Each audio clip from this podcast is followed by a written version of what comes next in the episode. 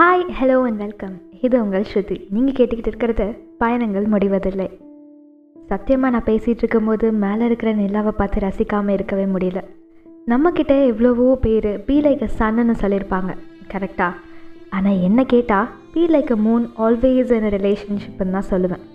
ஏன்? சூரியனாக இருந்தால் ஒரு ஆளோட பாசிட்டிவ்ஸ் அண்ட் பிரிஸ் சைட் தான் உங்களுக்கு பார்க்க முடியும். ரசிக்க முடியும். அதுவே சந்திரனாக இருந்தால் அதே பர்சனோட போத் பாசிட்டிவ்ஸ் அண்ட் நெகட்டிவ்ஸையும் பார்க்கலாம். Because nights hold the secrets of a person வாழ்க்கையில் நீங்கள் எடுத்த தப்பான டிசிஷன்ஸ் பற்றி ரிக்ரெட் பண்ணுறதும் நைட் தான். வாழ்க்கையில் லைஃப் சேஞ்சிங் டிசிஷன்ஸை எடுக்க வைக்கிறதும் அதே நைட் தான். டிசிஷன்ஸ்னு சொல்லும் போது தான் ஒரு குட்டி ஜென் ஸ்டோரி ஞாபகம் வருது. சொல்கிறேன் கேளுங்க.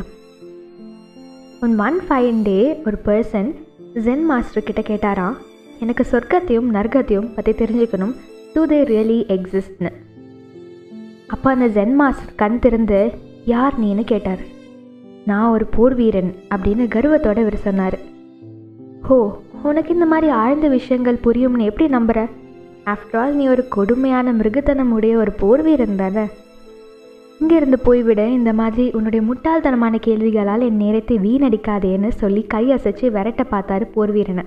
ஜென் மாஸ்டர் சொன்ன வேர்ட்ஸ்னால the warrior felt hurted and insulted சும்மா இருக்க முடியுமா அந்த போர் வீரனுக்கு?